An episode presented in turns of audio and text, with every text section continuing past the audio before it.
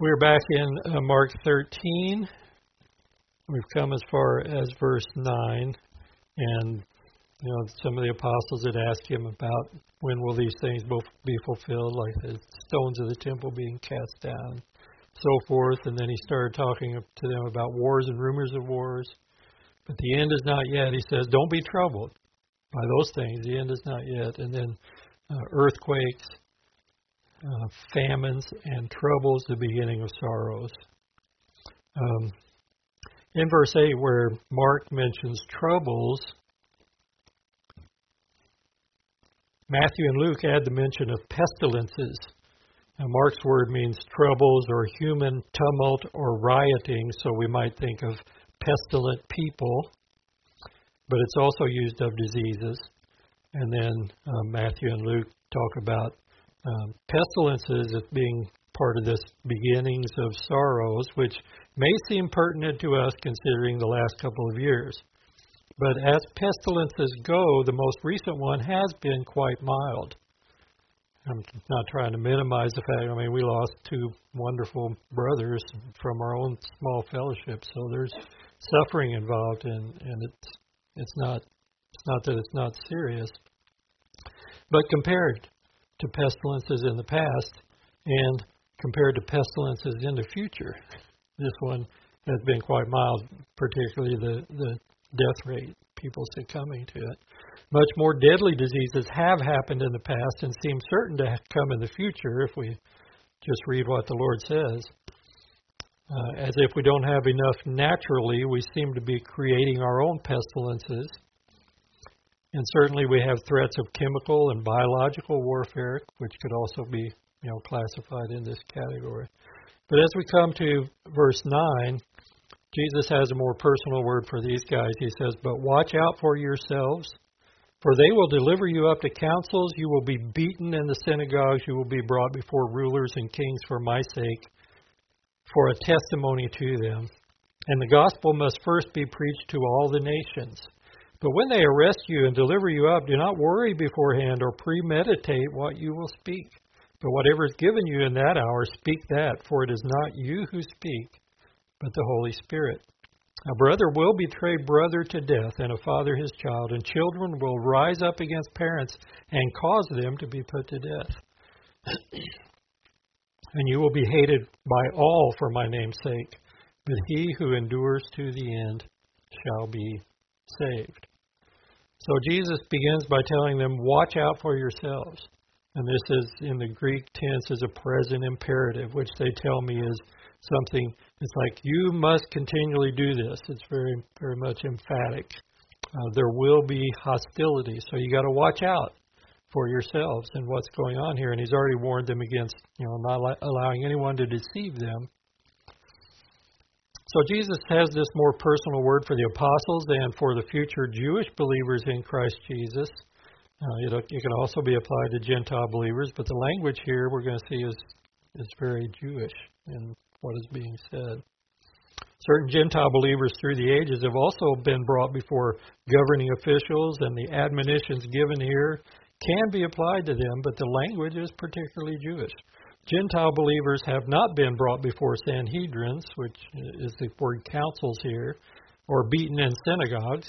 I don't know of any Gentile believers that have been beaten, in, especially not recently. They uh, certainly have been beaten and even martyred in religious persecutions.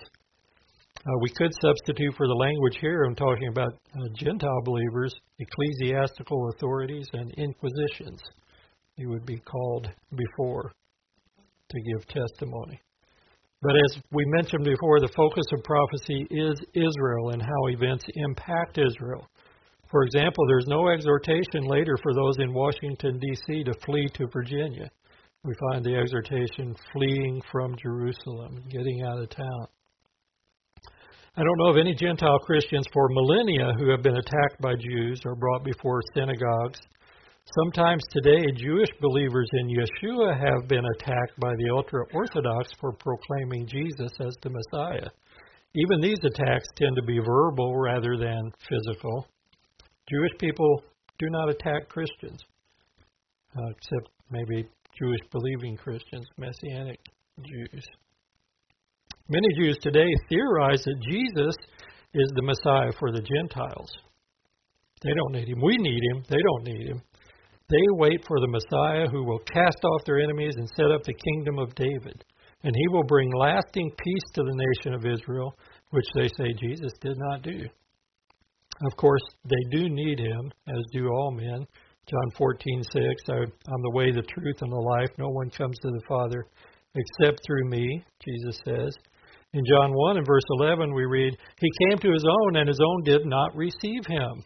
The nation, most of the nation rejected Him as their Messiah.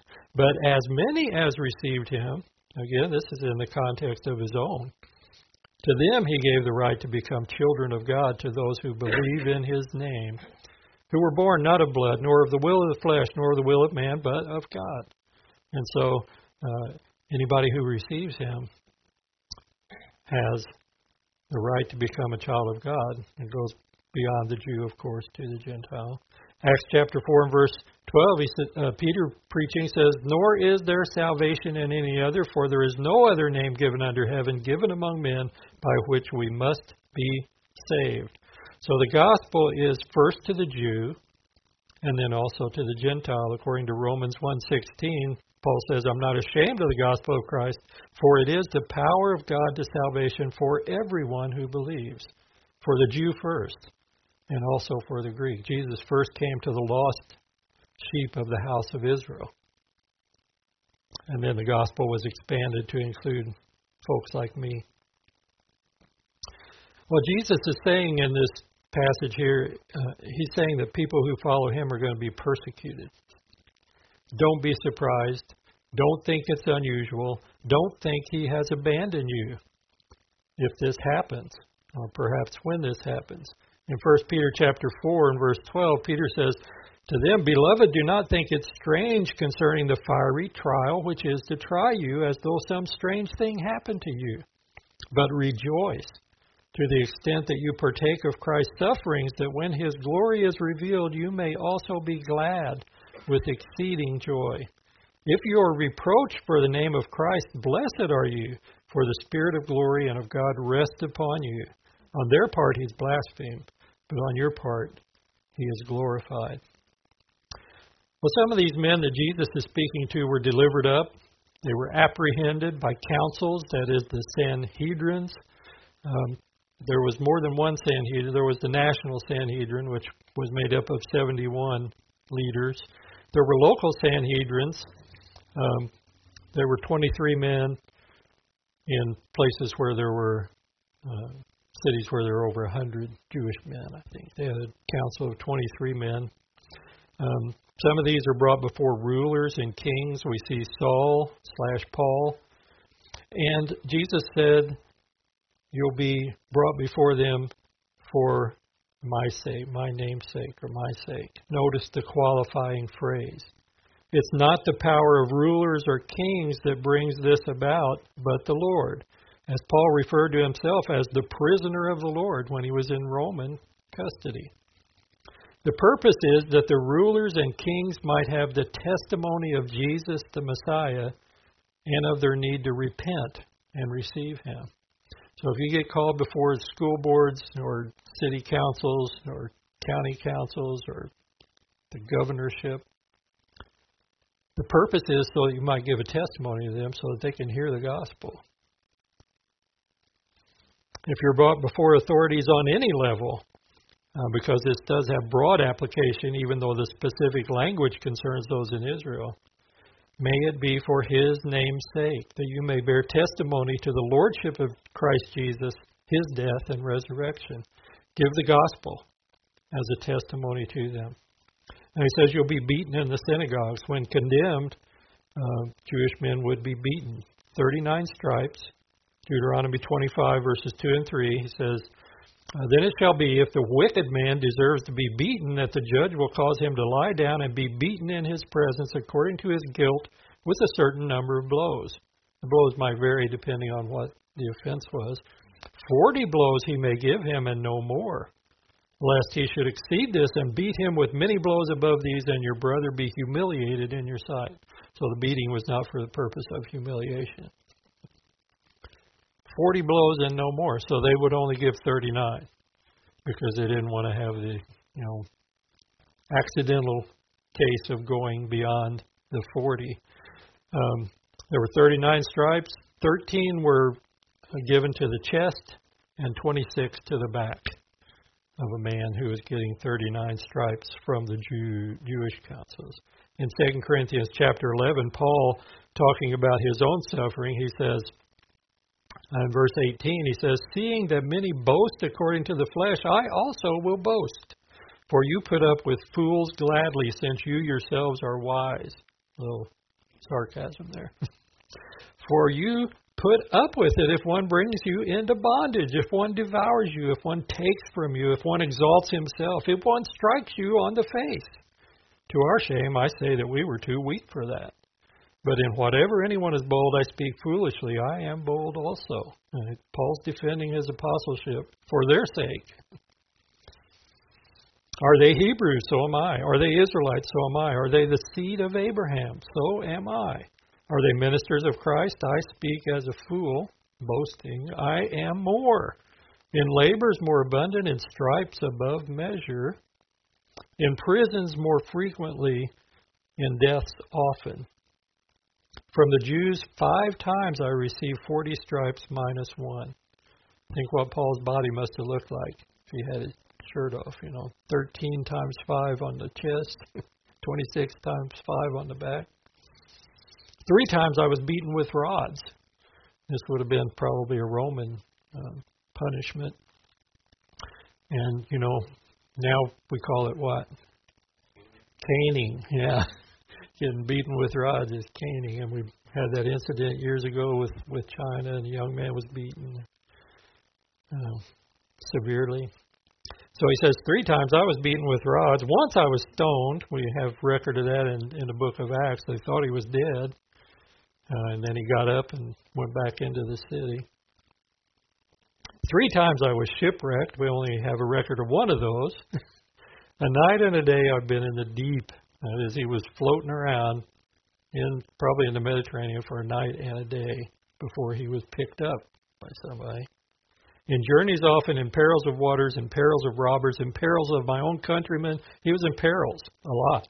In perils of the Gentiles, perils in the city, perils in the wilderness, perils in the sea, perils with among false brethren. In weariness and toil, in sleeplessness, often in hunger and thirst, in fastings, often in cold and nakedness. Besides the other things that comes upon me daily, my deep concern for all the churches. Paul probably suffered more than any of the other apostles. And, you know, this was part of God's plan for him, and Jesus told him about this right at the beginning.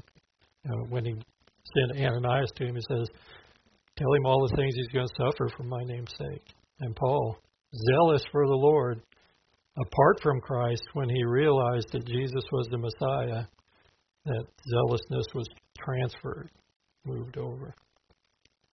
So we consider the language Sanhedrins and synagogues. It involves Jewish believers in Messiah.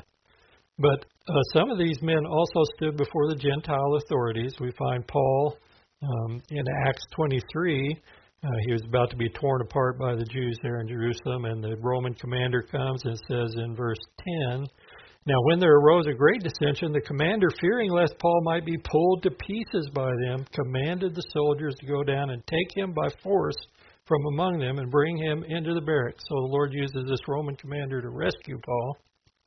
And the following night the Lord stood by him and said, Be of good cheer, Paul, for as you have testified for me in Jerusalem, so you must also bear witness at Rome. So he's telling Paul, You're going to be standing before Caesar, and you're going to bear testimony to me. And that's what we read here. The purpose is that you might uh, bear testimony before them for my sake. In Acts 27 as well, uh, when the uh, ship uh, Paul's about to experience, it's probably his third shipwreck, uh, because this is the one that we have recorded at the end of the book of Acts, near the end. Acts 27:23 says, "For there stood by me this night an angel of the God to whom I belong and whom I serve, speaking to his shipmates." saying, Do not be afraid, Paul. You must be brought before Caesar, and indeed God has granted you all those who sail with you. So Paul, he, he stood before them. You know, he, of course, he stood before Felix and Festus. Paul just longed to bear testimony to his countrymen in any way that he could, and so he had some opportunities to do that. Peter, according to tradition, you know, was judged in Rome. It's not recorded for us in Scripture, and then was crucified. And of course, John on the isle, he was uh, exiled to the Isle of Patmos for his testimony, Revelation 1 9. I, John, both your brother and companion in the tribulation and kingdom and patience of Jesus Christ, was on the island that is called Patmos for the word of God and for the testimony of Jesus Christ. And so uh, these three apostles and probably the others stood before Gentile authorities and gave witness as well as before the Jewish authorities. We know Peter and John and some of the other apostles were uh, called before the Sanhedrin in the early parts of the book of Acts and gave testimony to who Jesus is. And James was apprehended and was beheaded. So the Church of Acts suffered persecution, beatings, and imprisonment and martyrdom, and the church throughout the ages is promised the same. In Acts chapter 14, and verse, verses 21 and 22, this is after Paul was left for dead. In verse 21, it says, When they had preached the gospel to that city and made many disciples, they returned to Lystra, Iconium, and Antioch. And Lystra is the city he was stoned in, you know, so he goes back to strengthen the disciples, strengthening the souls of the disciples, exhorting them to continue in the faith, and saying, We must through many tribulations enter the kingdom of God. Tribulation is what we're promised in this world. It's one of the things we're promised. Uh, we're also um, promised that He's overcome the world. Uh, but there's a difference between tribulations and the great tribulation. He's not talking about that Uh, with these men in this passage, but we will have tribulation. Jesus went as a lamb to the slaughter, and his followers will be treated likewise. If you stand on the gospel and the moral principles given by God in His Word concerning gender, marriage, and sex, for example, you'll pay a price. If you believe the Bible over the narrative of the day, for example, creation and evolution, and you say so, you'll pay a price. It may be mild, it may re- be rejection or ridicule. Oh, you really believe that story about Jonah and the big fish? It may be ridicule from your friends, family, or acquaintances. They may consider you or call you a fool or treat you in a condescending manner. Or it may be more severe. It may take away your employment, your income, your livelihood. It may take away your freedom. It may even take away your life, as Jesus says here. Family members betraying other family members. Over in Matthew chapter 10 and verse 24, Jesus says, A disciple is not above his teacher, nor a servant above his master. It's enough for a disciple that he be like his teacher, and a servant like his master. If they've called the master of the house Beelzebub, how much more will they call those of his household? Therefore, do not fear them. For there's nothing covered that will not be revealed, and hidden that will not be known. True to the Lord, and He's the one who will bring all things to light concerning those, you know, what's right, what's wrong, those who have served Him, those who haven't. But the disciple is not above his teacher. Matthew chapter 5, 10 through 12, Sermon on the Mount. Blessed are those who are persecuted for righteousness' sake, for theirs is the kingdom of heaven. Blessed are you when they revile and persecute you and say all kinds of evil against you falsely for my sake. Rejoice and be exceedingly glad, for great is your reward in heaven, for so they persecuted the prophets who were before you. Each believer must decide if he or she will stand on the truth of God. Jesus says, Don't be troubled, don't fear. If you stand on God's truth, you will be vindicated, and you will have the blessing of the Lord upon you. Then Jesus says, the gospel must first be preached to all the nations. Now, some have sought to hurry the return of Jesus by missions, either in person or by media. This does not say that the gospel will reach every person, but it must go to every nation. Again, he's using the, the word ethnos here, every ethnic group, tribe, people. There are still many unreached people groups and languages in our day, or these ethnos. Uh, and when it speaks of it being preached to all the nations, for example, the um, that is the ethnos in Revelation chapter nine, after the introduction of the 144,000 Jewish evangelists in verse 9, he says, After these things I looked, and behold, a great multitude which no one could number of all nations, tribes, peoples, and tongues, standing before the throne and before the Lamb, clothed with white robes, with palm branches in their hands, and crying out with a loud voice, saying, Salvation belongs to our God who sits on the throne and to the Lamb. So we're going to find people from all these groups that are going to be there in heaven because they've heard the gospel. The gospel has been um, preached where they are. Now, the preaching of, of the gospel has been committed to believing men and women, but during the tribulation period, an angel will be sent forth to proclaim the everlasting gospel to every nation, tribe, tongue, and people. That's Revelation 14, 6 and 7. Now, the 144,000 are also mentioned here in this chapter. And then it says, Then I saw another angel flying in the midst of heaven, having the everlasting gospel to preach to those who dwell on the earth, to every nation, tribe, tongue, and people, saying with a loud voice, Fear God and give glory to him, for the hour of his judgment has come, and worship him who made heaven and earth, the sea, and the springs of water. So uh, everybody in that day is going to be covered, right? Because this angel is going to be proclaiming it. If it, if anybody gets missed by the efforts of missionaries and satellites and so forth.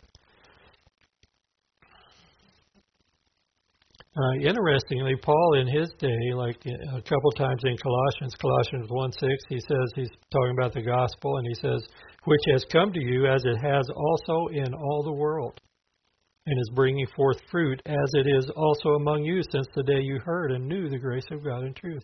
Paul saying the gospel's been proclaimed in all the world in his day. In Colossians 1:23 he says, speaking to them, says, If indeed you continue in the faith, grounded and steadfast, and are not moved away from the hope of the gospel which you heard, which was preached to every creature under heaven, of which I, Paul, became a minister.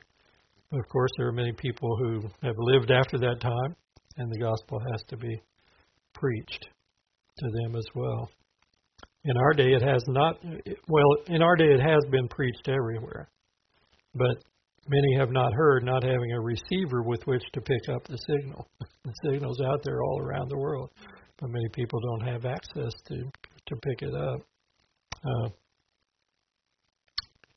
they won't be responsible before God if they haven't heard it. They won't be responsible for that message. Some will only hear the message by those who go in person and present the gospel to them. In Romans chapter 10, verses 13 through 18, he says, Whoever calls on the name of the Lord shall be saved. How then shall they call on him in whom they have not believed? And how shall they believe in him of whom they have not heard? And how shall they hear without a preacher? And how shall they preach unless they are sent? As it is written, How beautiful are the feet of those who bring the gospel of peace, who bring glad tidings of good things. But they have not all obeyed the gospel, for Isaiah says, Lord, who has believed our report? So then faith comes by hearing, and hearing by the word of God. But I say, have they not heard? Yes, indeed, their sound has gone out to all the earth, and their words to the ends of the world.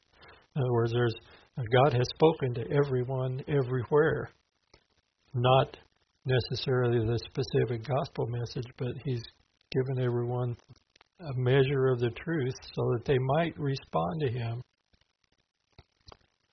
And not all will respond, of course. In any case, men and women will be without excuse since we are responsible for responding to the light we receive from God. In Romans 1:20, says, Since the creation of the world, his invisible attributes are clearly seen, being understood by the things that are made, even his eternal power and Godhead, so that they are without excuse. God will give more light to the one who responds to the light that he has. But we cannot speed up the return of Jesus by anything we do. He has the timing set perfectly. But still, we have a responsibility to carry His gospel to all for which we have opportunity. That may include going, or certainly providing support for those who go, or who proclaim the gospel in unreached areas. When they you, he says, don't take any thought for what you're going to say. The words will be given to you.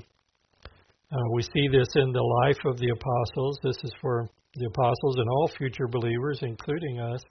Uh, we see them being given words to speak on the day of Pentecost when they were filled with the Spirit. Acts chapter 2, we find Peter standing up and speaking extemporaneously, just what the Lord gives him. And 3,000 were saved that day. The power of the Holy Spirit to, is necessary to testify to the gospel of Jesus. It's so necessary to be filled with the Spirit for effective service to Him. In Acts chapter 1, verses 4 through 8, uh, Jesus getting ready to depart from them, being taken into heaven. Says in verse 4 Being assembled together with them, he commanded them not to depart from Jerusalem, but to wait for the promise of the Father, which he said, You have heard from me. For John truly baptized with water, but you shall be baptized with the Holy Spirit not many days from now. They had to wait until they were filled with the Spirit, baptized with the Spirit before they went forth. It says, Therefore, when they had come together, they asked him, saying, Lord, will you at this time restore the kingdom to Israel? And he said to them, It is not for you to know times or seasons which the Father has put in his own authority, but you shall receive power when the Holy Spirit has come upon you, and you shall be witnesses to me in Jerusalem, in all Judea and Samaria, and to the ends of the earth. It's the power of the Holy Spirit that makes us effective witnesses for Him. So these men testified throughout the book of Acts in the power of the Spirit, and Jesus promises here that words will be given when taken before men, that is, arrested or delivered up to the authorities this is not a time to prepare your speech, but rather to depend upon the guidance of the Spirit, speaking what they are given by the Lord. Now, some have used this as a reason to never prepare what they're going to say, for example, from the pulpit. There is a place for extemporaneous speech. There are situations where there's no time to prepare, you know, there should be uh, uh anointing by the Spirit in what is being said or taught, and the Lord may uh, get, interject something that he gives at that time. But generally, the gospel worker is exhorted in 2 Timothy 2:15 to be diligent to present yourself approved to God, a worker who does not need to be ashamed, rightly dividing the word of truth. There are those who are called to minister to the body of Christ through laboring in the word, to teach and exhort and comfort Yet it is necessary for all to be diligent in the word for daily life and ministry in the spirit uh, in this lost world. We're all responsible. Uh, there's a special uh, calling and gift for some, but uh, there needs to be uh, inspiration of the spirit as well as study, uh, effort put into preparing a message. I heard Joe Focht, Focht speaking He's a pastor in Philly speaking of this about sermon preparation, and someone had told him, uh, all inspiration and no perspiration is irresponsibility. And he responded, Yes, but all perspiration and no inspiration is BO.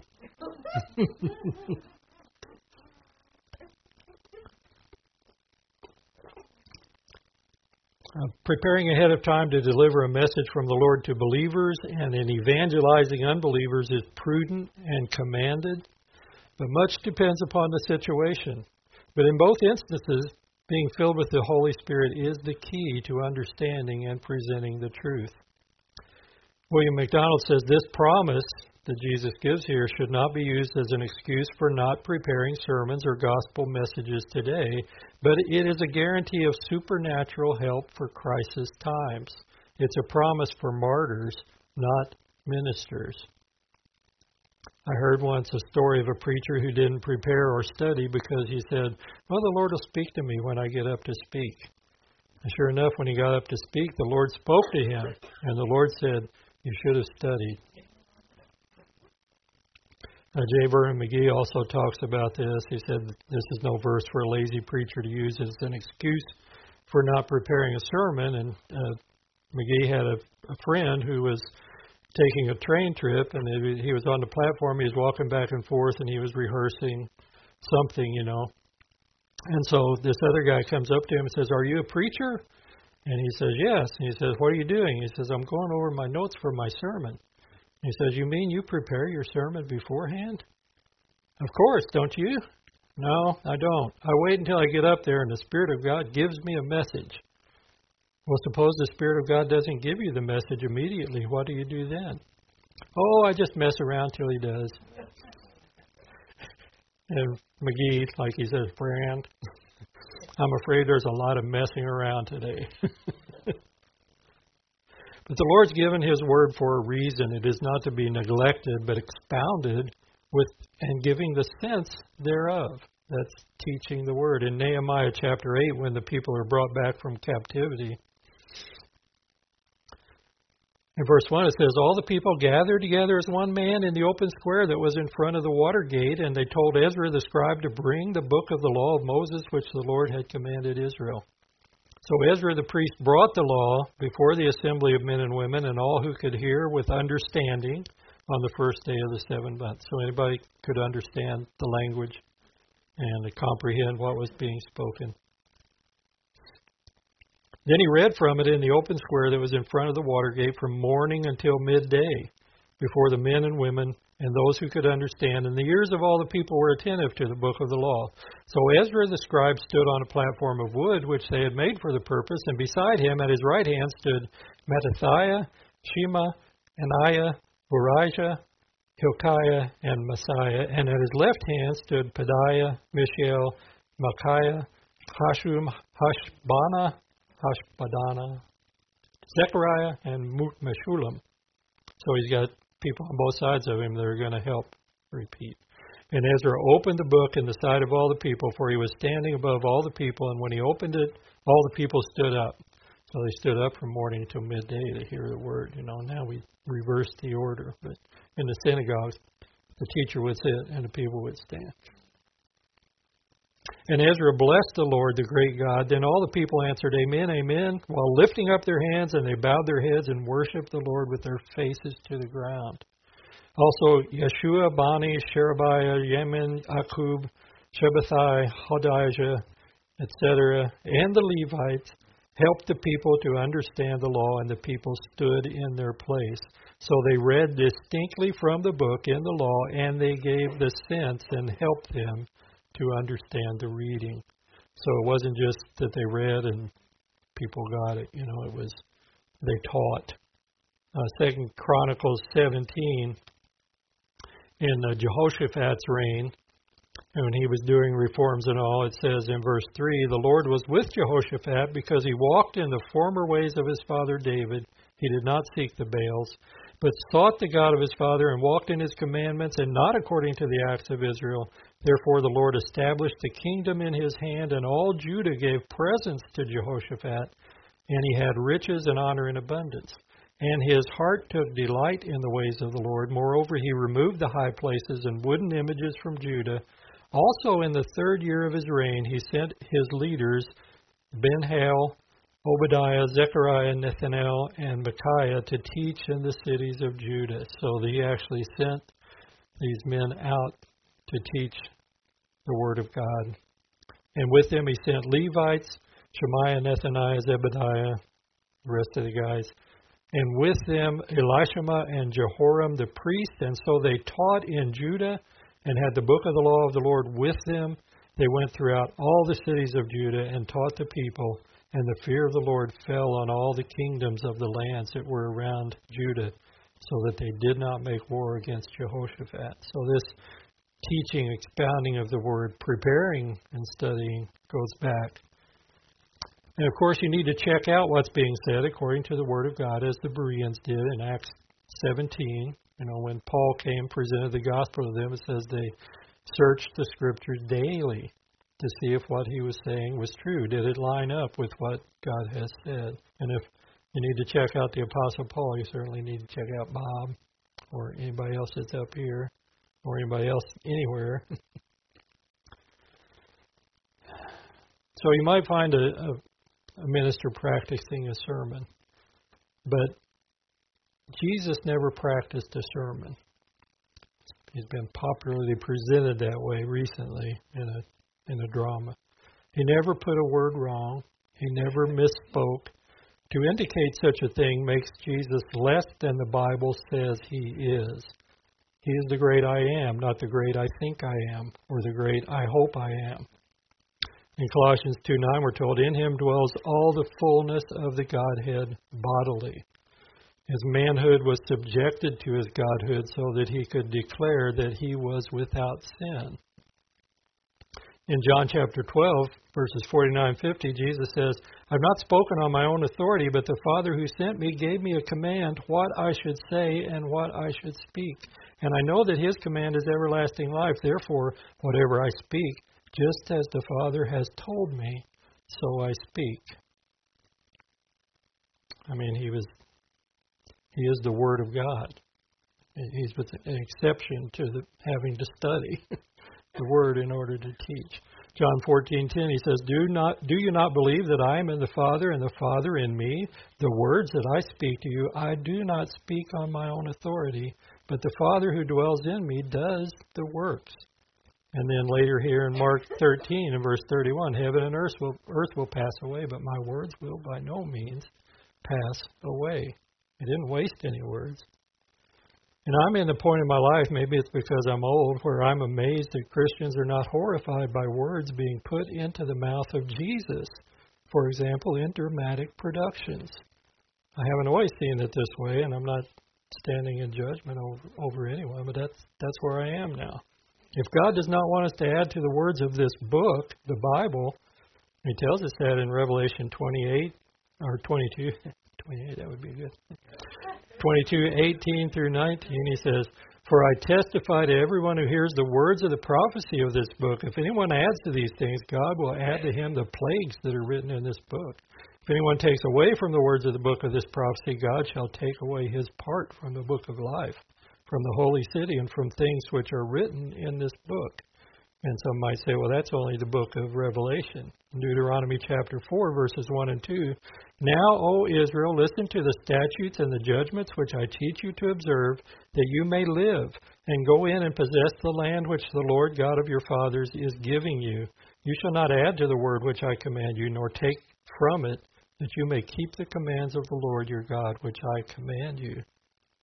In Deuteronomy chapter 12 and verse 32, he says, Whatever I command you, be careful to observe it. You shall not add to it, nor take away from it. And Proverbs chapter 30, verses 5 and 6 tells us every word of God is pure. He's a shield to those who put their trust in him. Do not add to his words, lest he rebuke you, and you be found a liar. Uh, we should certainly not add to Jesus' words for dramatic effect or for a story presentation. In 1 Peter chapter 2 and verse 2, Peter says, As newborn babes desire the pure milk of the word that you may grow thereby. That's pure milk. Psalm 119, 140, Your word is very pure, therefore your servant loves it. And as we just read in, in uh, Proverbs 30, verse 5, every word of God is pure. He's a shield to those who put their trust in him. In 2 Corinthians chapter 11, or yeah, chapter 11, verse 3, he says, I fear lest somehow, somehow as the serpent deceived Eve by his craftiness, so your minds may be corrupted from the simplicity that is in Christ.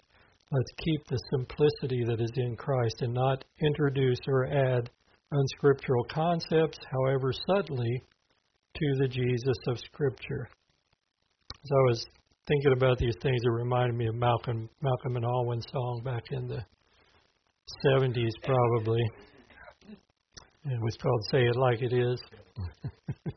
they were saying, "Don't dress up my gospel in fancy clothes.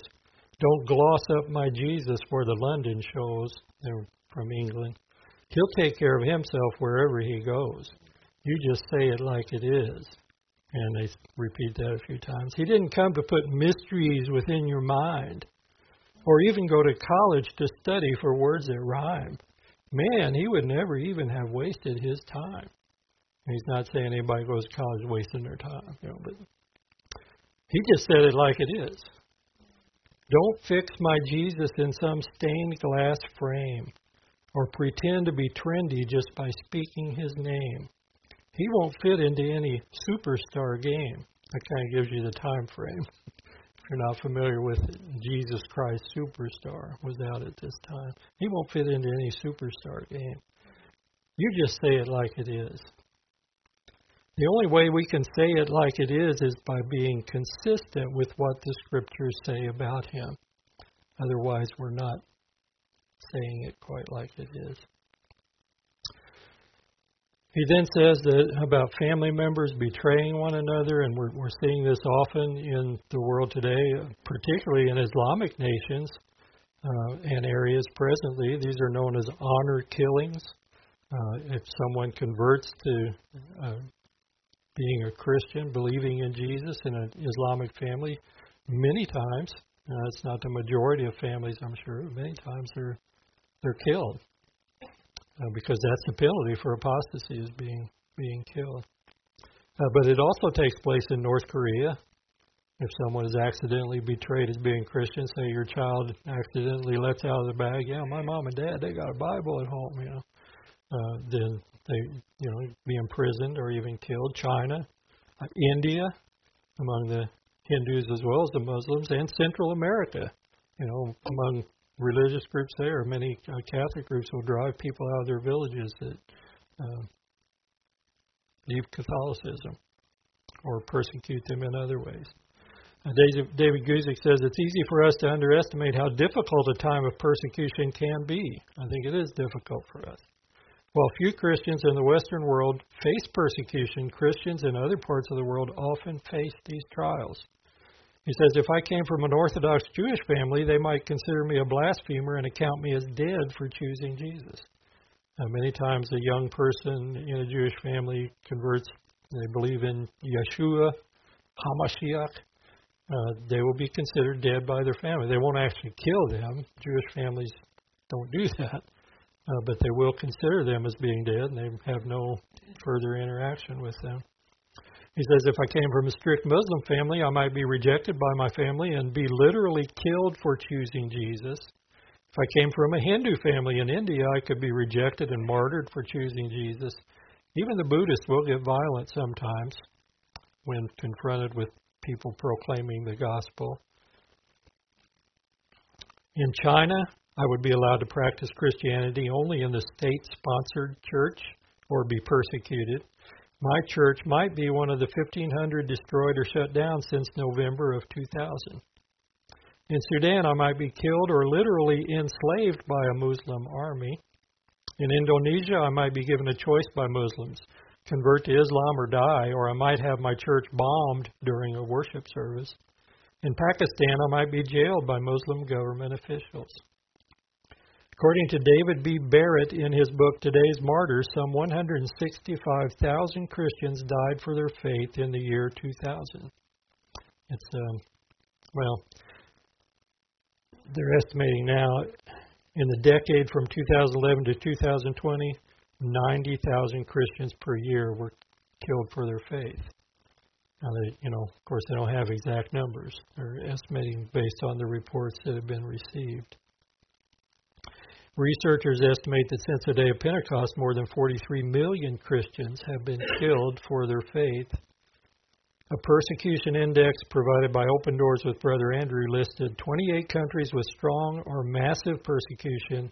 In another 23 countries, Christians suffer discrimination and in some regions, severe harassment.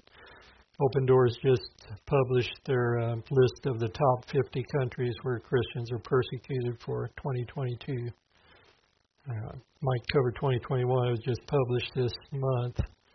Um, and North Korea has been at the top for the last 20 years, above even all the Muslim nations. They're now in second place, and the f- first place has been taken over by Afghanistan. and the Taliban and their severe persecution of, of Christian believers. In the past century, some 35 million Christians were martyred for their faith. You know, they're estimating 43 million since the day of Pentecost. Well, in this the preceding century, from here to 100 years ago, 35 million Christians martyred for their faith, making our times by far the most deadly time for believers. Uh, but this will be prevalent as well, and increasingly so as the end times progress. The tribulation period will be a time of great danger for believers, and many will die a martyr's death. Revelation chapter 6, 9 through 11, it says, When he opened the fifth seal, I saw under the altar the souls of those who had been slain for the word of God and for the testimony which they held. And they cried out with a loud voice, saying, How long, O Lord, holy and true, until you judge and avenge our blood? On those who dwell on the earth. And then a white robe was given to each of them, and it was said to them that they should rest a little while longer until both the number of their fellow servants and their brethren, who would be killed as they were, was completed. Revelation 12 and verse 11, uh, speaking about this time as well, says, uh, Of the believers, they overcame him by the blood of the Lamb, by the word of their testimony, and they did not love their lives to the death. So that's the price that will be paid during the tribulation. And these are these people are known as tribulation saints that we're talking about. And you'll be hated by all for my name's sake, and he who endures to the end shall be saved. Believers in Jesus will be hated by all because of his name. He's late, he's hated by the world who will not acknowledge him as their Lord and only Savior, and they substitute another Jesus who is not another but a counterfeit. There is only one Savior. Everyone loves their own Jesus, but everyone does not love the biblical Jesus. They have to correct the attributes they do not like, and so they love a fictional Jesus. A fictional Jesus is not real and cannot save. We must be very jealous of the true Jesus presenting him as he truly is. In John 15, verse 18, Jesus said, If the world hates you, you know that it hated me before it hated you. If you were of the world, the world would love its own. Yet because you are not of the world, but I chose you out of the world, therefore the world hates you. Remember the word that I said to you, a servant is not greater than his master. If they persecuted me, they will also persecute you. If they kept my word, they'll keep yours also. But in all these things they will do to you for my name's sake, because they do not know him who sent me. All these things they will do. If I had not come and spoken to them, they would have no sin, but now they have no excuse for their sin. He who hates me hates my Father also. If I had not done among them the works which no one else did, they would have no sin. But I now but now they have seen and also hated both me and my Father. But this happened that the word might be fulfilled, which is written in their law. They hated me without a cause. Bless you. Those who are true to him will be hated as he was without a cause. They are despised by the world because they will not celebrate the degeneracy of the wicked, sinful living, just as Lot was despised. The last days are as the days of Lot. William MacDonald again says another feature of tribulation days, and some now would say, will be widespread because of those who are loyal to the Savior. Family members will serve as informers against believers. A great wave of anti Christian sentiment will sweep the world.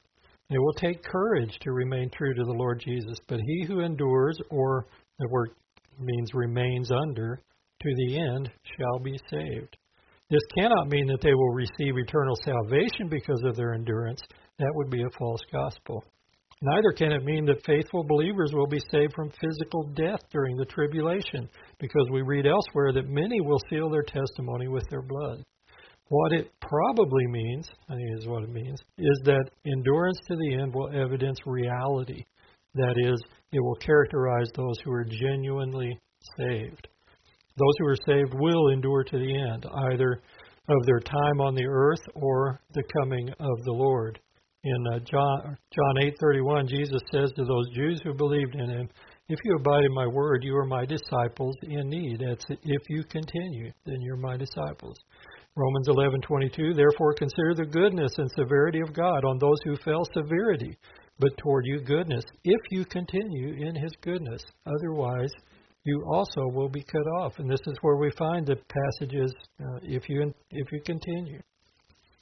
For uh, Colossians 1:23, if indeed you continue in the faith, grounded and steadfast, and are not moved away from the hope of the gospel which you heard, which was preached to every creature under heaven, as we read, of which I Paul became a minister. 1 Timothy 2:15 Nevertheless she will be saved speaking of the woman in childbearing if they continue in faith, love and holiness with self-control. 1 John 2:24 Therefore let that abide in you which you heard from the beginning. If what you heard from the beginning abides in you, you also will abide in the Son and in the Father. And then 2 Timothy chapter 4 Paul charges them concerning the end times. And he says this, um, verse 1 I charge you, therefore, before God and the Lord Jesus Christ, who will judge the living and the dead at his appearing and his kingdom. Preach the word. Be ready in season and out of season. Convince, rebuke, exhort with all longsuffering and teaching. For the time will come when they will not endure sound doctrine, but according to their own desires, because they have itching ears, they want to hear what they want to hear. They will heap up for themselves teachers, and they will turn their ears away from the truth and be turned aside to fables. But you be watchful in all things, endure afflictions, do the work of an evangelist, fulfill your ministry. Paul says, For I'm already being poured out as a drink offering, and the time of my departure is at hand. I have fought the good fight, I finished the race, I have kept the faith. Paul is enduring to the end, the end of his course, the end of his race. And so we'll, we'll either endure to the end of our course or we'll endure to the end of for us the Lord coming and taking his church home. Those in the tribulation period, most of them will not have an opportunity to endure to the end of the tribulation period. That's where all the those martyrs come from. But there will be some uh, who will survive, and they will be enduring to the end. He says, Finally, there's laid up for me the crown of righteousness which the Lord the righteous judge will give to me on that day, and not to me only, but also to all who have loved his appearing. So a person cannot be saved merely by continuing without having faith, but a person will continue by being saved. We could say that one who is saved will continue to the end, and that's what's being said. There will be some who at the end of the tribulation period can truly be said to have endured to the end. But many, most, will meet their personal end before the end comes. You know, Jesus said, the end is not yet. Well, at that point, the end of the tribulation, that's the end of the age. And there's going to be a new age beginning. This section that we just read applies to the apostles and also all believers throughout history. We'll see it, you know, a section that applies um, both to the time of Jesus as you know, partially as well as to the very end of the tribulation period. That's the next section here in Mark 13. It speaks of this last seven year tribulation period. And so that's where we will uh, pick up next. Verse 14, the abomination of desolation. And then we'll, we'll continue on through this discourse.